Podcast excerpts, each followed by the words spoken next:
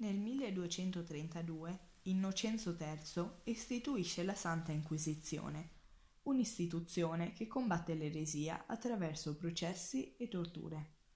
Si sancì che si potesse formulare un'accusa di eresia contro qualcuno e iniziare un processo contro di lui anche in assenza di testimoni attendibili. Si poteva, cioè, instaurare un processo sulla base di semplici sospetti. Non solo, chiunque fosse venuto a conoscenza di una possibile eresia doveva immediatamente denunciare il fatto al più vicino tribunale dell'Inquisizione, altrimenti sarebbe stato considerato corresponsabile. L'Inquisizione si propose di perseguire soprattutto gli eretici, ossia coloro che seguono una dottrina che si oppone alla verità rivelata dalla Chiesa cattolica. I movimenti eretici più importanti in questo periodo furono quello dei Catari, detti anche albigesi, e dei Valdesi. Il movimento dei Catari, nato in Francia meridionale, si diffuse rapidamente nelle zone limitrofe. Essi credevano che il mondo fosse dominato dalla contrapposizione del bene di Dio e del male. Si trattava perciò di una dottrina dualistica. Lo stesso Dio creatore dell'Antico Testamento corrispondeva al Dio malvagio, a Satana. Per questo motivo essi si rifacevano al Nuovo Testamento.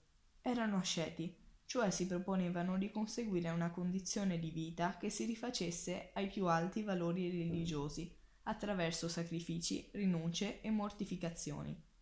Praticavano l'assoluta non violenza ed in pratica, ed in pratica erano vegani, in quanto non mangiavano né carne né uova, il tutto sostenendo di rifarsi alla più antica e vera tradizione evangelica. Rifiutavano inoltre il matrimonio e la procreazione e non possedevano ricchezze, in quanto condannavano tutto ciò che è carnale e terreno. Innocento, Innocenzo III bandì la crociata contro gli albigesi e una moltitudine di guerrieri si rovesciò sulla Provenza tra il 1209 e il 1229, massacrando la popolazione.